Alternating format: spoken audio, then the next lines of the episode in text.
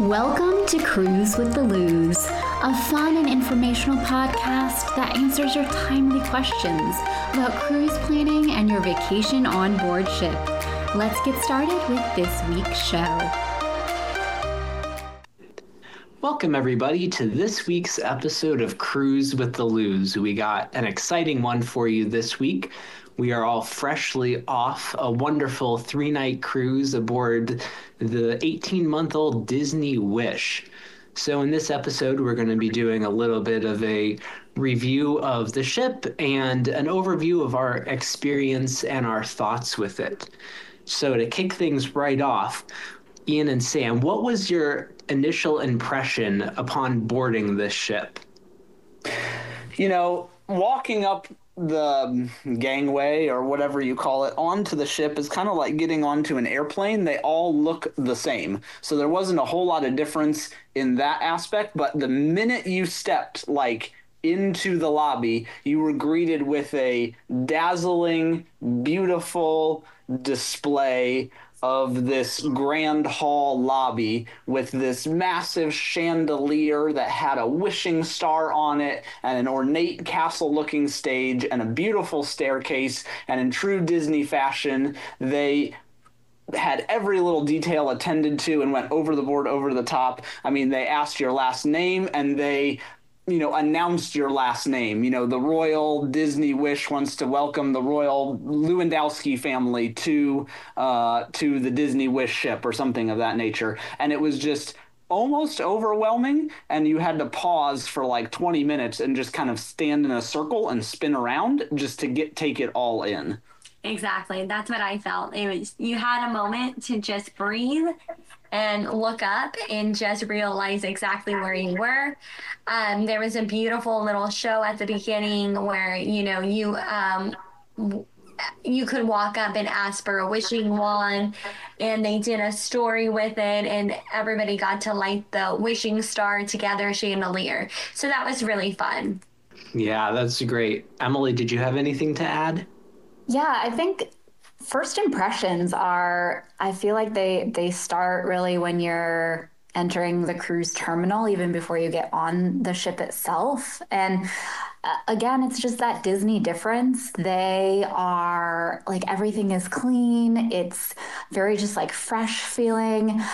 I really, really loved it because nothing from the terminal to the ship itself, even the interior, honestly, the moment I stepped into the atrium of the ship, from that moment on, I honestly kind of forgot I was on a boat. It really just felt like you were in a Disney resort, whether it's Grand Californian, Grand Floridian. It had that same feel, that same vibe. Now, of course, hallways are narrow and a little bit shorter and things like that because you are on a boat. But by the end of the time, if you never looked out a window, you really could forget that you were on an actual cruise ship, which is something personally that I really appreciate.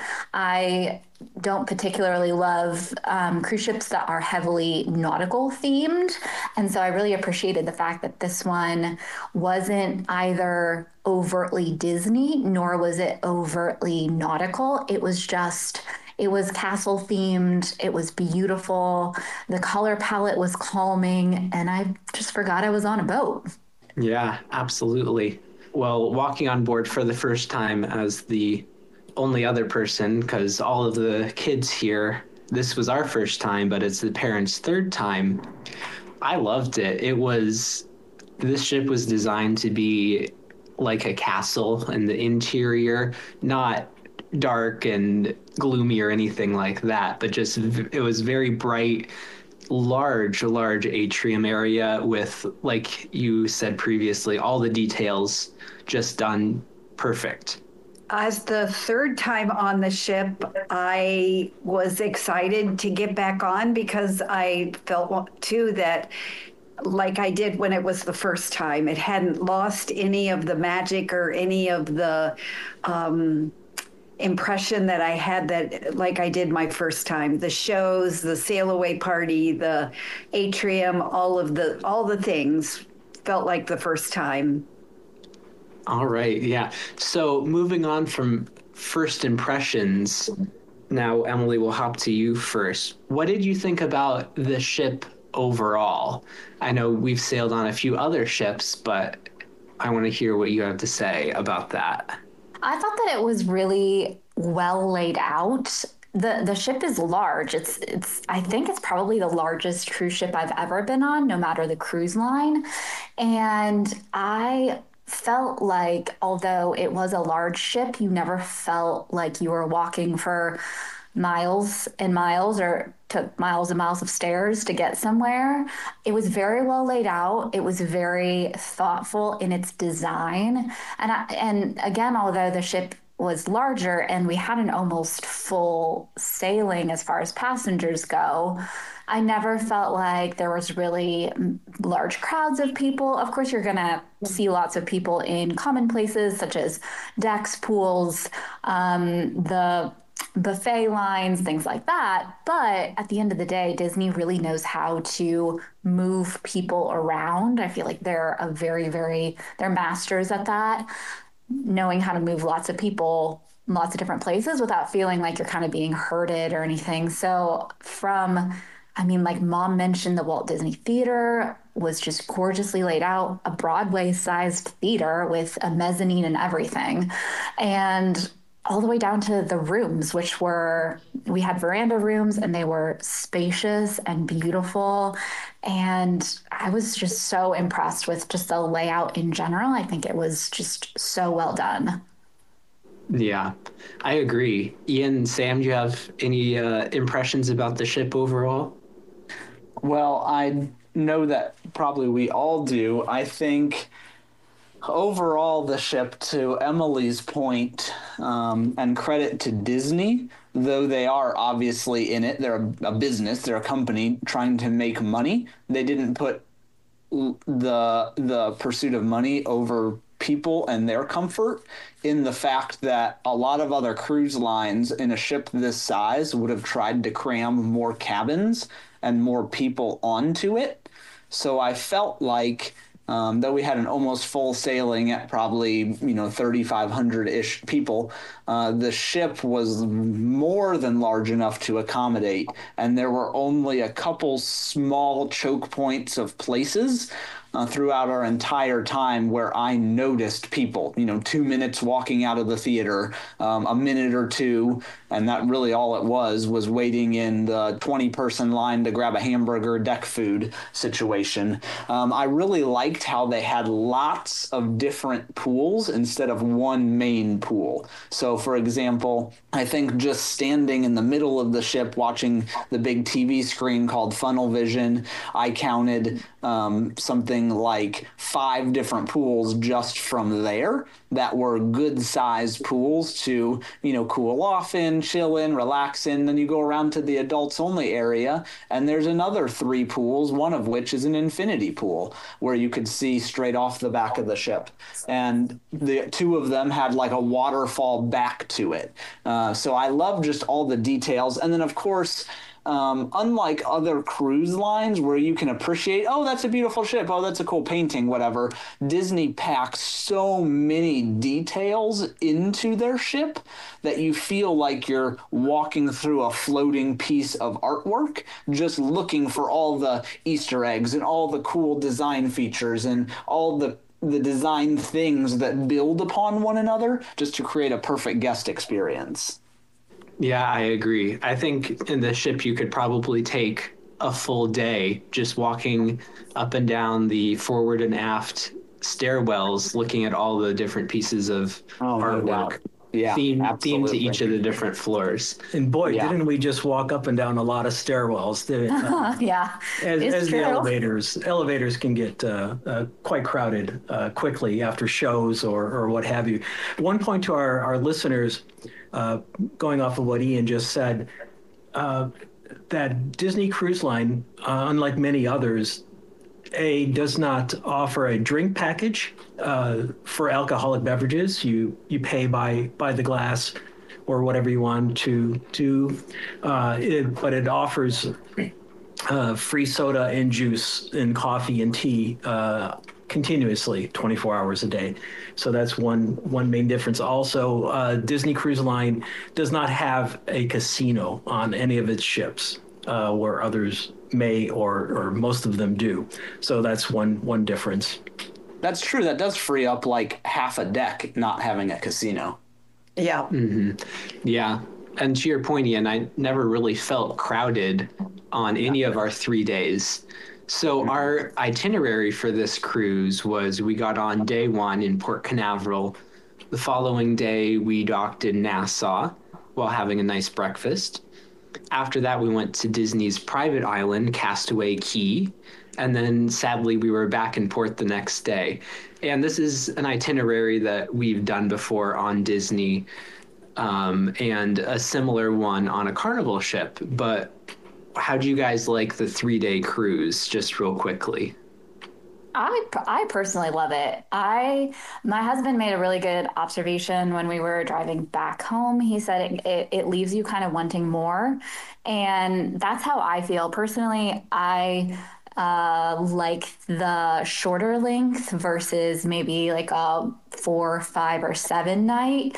I think it gives enough to give a really, really exciting and interesting long weekend trip without maybe kind of making you a bit claustrophobic after a while or something like that. I will also note my husband is 6'6", so oftentimes he can feel a bit claustrophobic in cruise corridors and staterooms, but this itinerary was really great. Yeah. It's a good one. It does make you want to come back for more. And as we've talked about in previous episodes, if you're looking for your first cruise, kind of the consensus is maybe take a 3-day short one just to find out if you like it. And hopefully you're not getting seasick from anything. Well, to that point, one thing that I loved about this itinerary, I did not get seasick this time, which has happened in the past. However, I'm thankful for beautiful, smooth waters and beautiful weather and all that.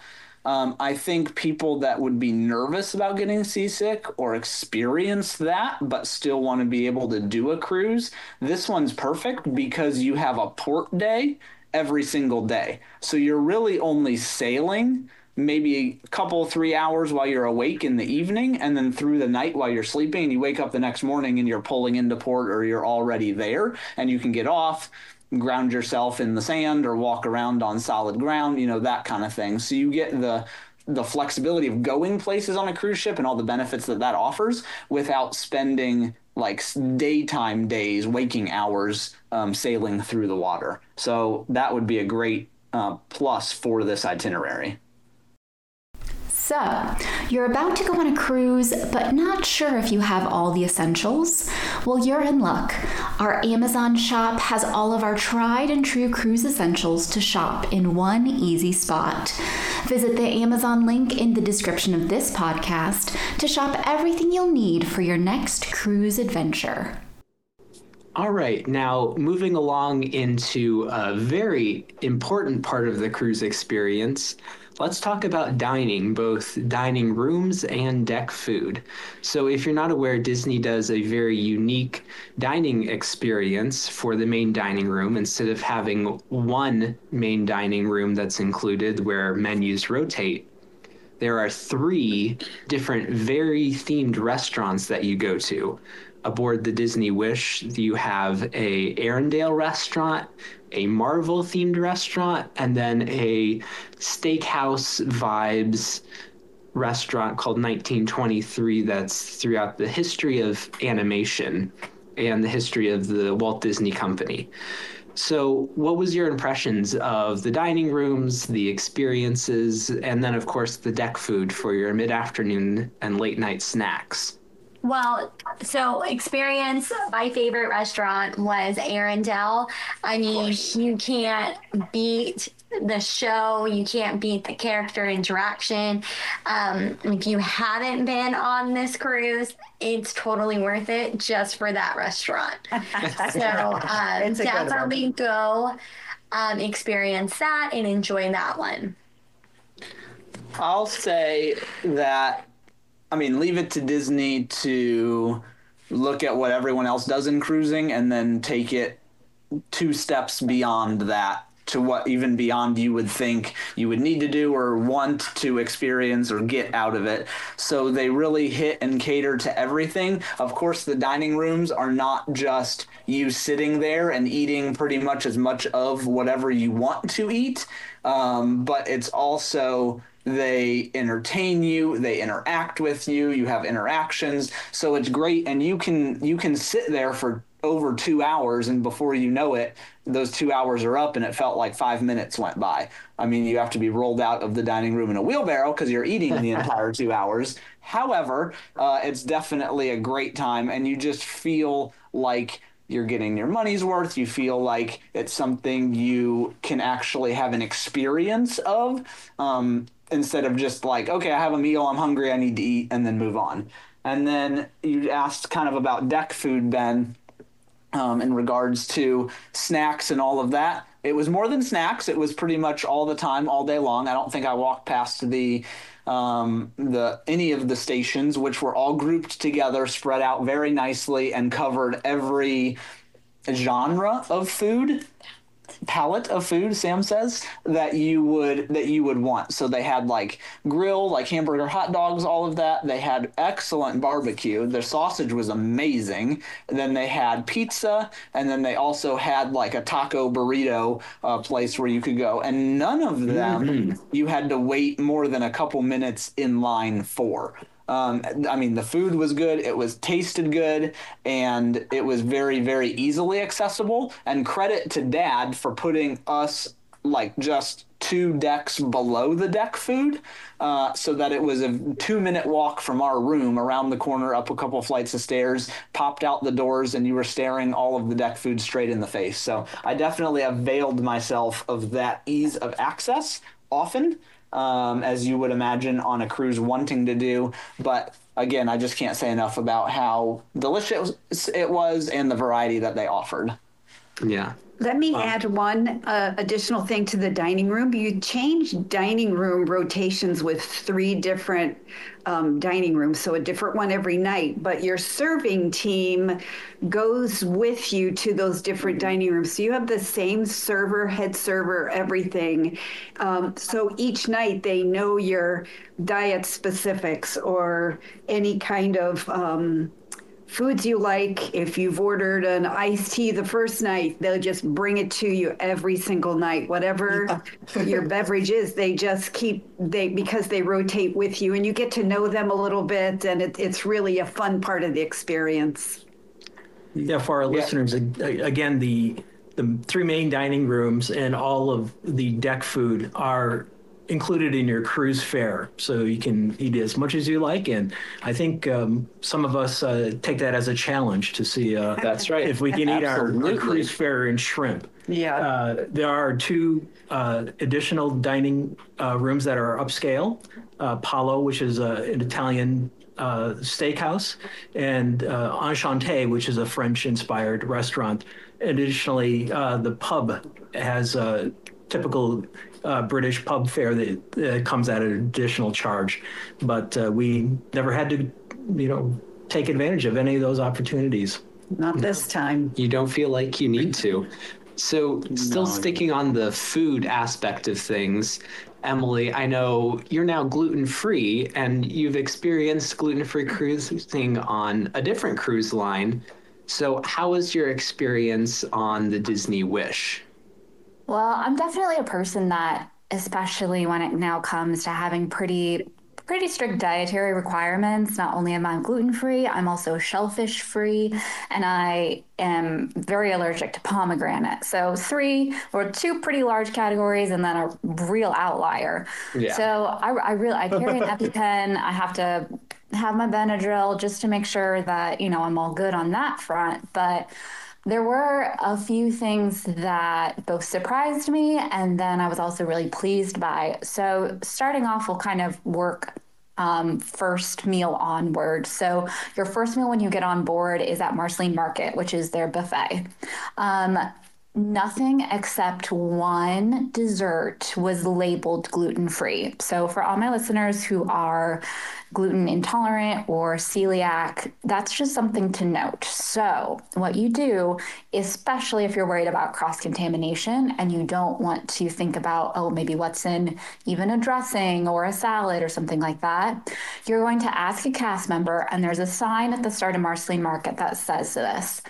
You're going to ask a cast member who then they're going to get a manager. And I was put in contact with a lovely man who was able to sit me down and kind of walk me through the process of basically ordering food.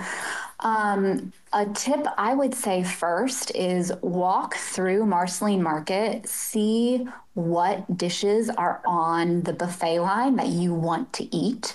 What they're going to do is they're going to go back to the kitchen, and the chef in a separate kitchen is going to create those same dishes for you in a completely gluten-free environment. So this is phenomenal for celiacs who truly have to be cautious with cross-contamination. For me, I'm gluten intolerant. I am not diagnosed celiac. So the process did take a little bit longer. I would say that took about 15 minutes for that interaction, which is not bad. I panicked a little bit and I ordered chicken and white rice, which I will say was fantastic. It was so good. But thinking back, I could have definitely been like, hey, that lasagna looks great. Can you make me a gluten-free one? And they would be able to accommodate you. Again, that process just takes time. Then when you get to the normal dining rooms, they have a very, very well done menu system where they are marked gluten-free, dairy-free, and then they have their vegan and vegetarian options as well on, and they're like lighter notes of things. You have two different options here as a gluten-free person. You can either order night of off the gluten-free options on the menu, or what you can do is you can, the night previous, during your dining rotation, you can do a pre-order of whatever food is coming the next evening. So again, if there was a gnocchi dish on the menu, in the next restaurant you're going to the next night, you could say, oh, I want that gnocchi dish, and they will make it for you according to your dietary specifications. Of course, that takes the spontaneity out of choosing what you want to eat for the evening. But if you want a full range of options, then that's a really great thing to do. I like a bit more the spontaneity of things, and I don't always know 24 hours in advance what I want to eat the following night. So I just ended up ordering off of the gluten-free options on the menu. They were great. Everything was phenomenal. Nothing was pared back or left off. And there were actually lots of options in pretty much every category. Mine was unique because I am allergic to shellfish as well, so that left off a few things that I couldn't eat. But by far and away, Disney, again, the Disney difference, they just do it better. And every single part of the process was so accommodating. Every single cast member was so kind, and you didn't feel like you were putting them out or anything like that. And so I really just felt well taken care of, and I am confident in saying that anyone with a severe food allergy would be able to find options aplenty on this ship. That's really amazing that you can have that experience and not feel like there's things left out. It's interesting, again, for our listeners, that on your reservation on the app or on the Disney Cruise Line website, there is a space to alert the ship and the crew if you are gluten-free or you need a special diet for whatever may arise. And so the servers in our main dining room rotation, two wonderful gentlemen, just knew a little bit about Emily, and they brought her, they were ready with her gluten-free rolls every day and the like. So it pays to pay attention when on your reservation to add those items if you need. Absolutely. And now to end things real quick, rapid fire. We're going to go around starting with Ian, and we're going to ask, what was one thing about the ship that you especially enjoyed, whether that's a favorite themed location or food item or whatever? My favorite place on the ship was probably the Hyperspace Lounge or Bar, which is a completely immersive Star Wars themed lounge or bar. But again, Disney just does things so well, so over the top, and thinks of every scenario and makes it a perfect vacation. I have two. I would say mine is the Rose Lounge. Ian and I just sat up there. It's a lounge right outside of one of their paid restaurants. And we sat there while it was raining. We were heading out. And then we just really enjoyed that scenery and that time together. And it was very quiet and just beautiful. And then also, one thing I didn't know that actually can happen if you have never been able to, as a grown adult, visit the Bibbidi-Bobbidi-Boo boutique, you can actually go in and ask them to pixie dust your hair. So that was kind of cool, a fun experience. And one of the highlights that I told my children at school, and they thought it was the coolest thing ever. So we're still picking glitter out of her hair. Emily? I would say I would agree with Ian about the Hyperspace Lounge and also the Bayou, which are two super cool lounge areas. You can go in there, order a drink before dinner, mocktail, whatever you want. Fantastic experience. But honestly, I was really impressed with our stateroom. It was spacious. It was well-themed. I mean, you just can't beat having a stateroom with a veranda on a Disney ship. Absolutely. For myself, I think it probably was, it's going to be hard, but maybe 1923 was my favorite themed restaurant, just because of all of the history and the animations and the drawings and the artifacts that they have in that room that you can just look at in between your courses. And I'm going to add to that, I really enjoy, on a 3-night cruise, you have a Broadway-style show every single night. And I really, really enjoy those musical Disney Broadway shows. For myself, I would say any cruise with the Luz family is just one we enjoy. Absolutely. That's our favorite. We love cruising together as a family and as individuals in some cases. Well, that's going to end things for us in this episode. We hope you enjoyed. Stick around in a few weeks for our next episodes. Thank you for listening to Cruise with the Luz. We'll be back in 2 weeks with more informational and inspirational cruising content. Until then, happy sailing.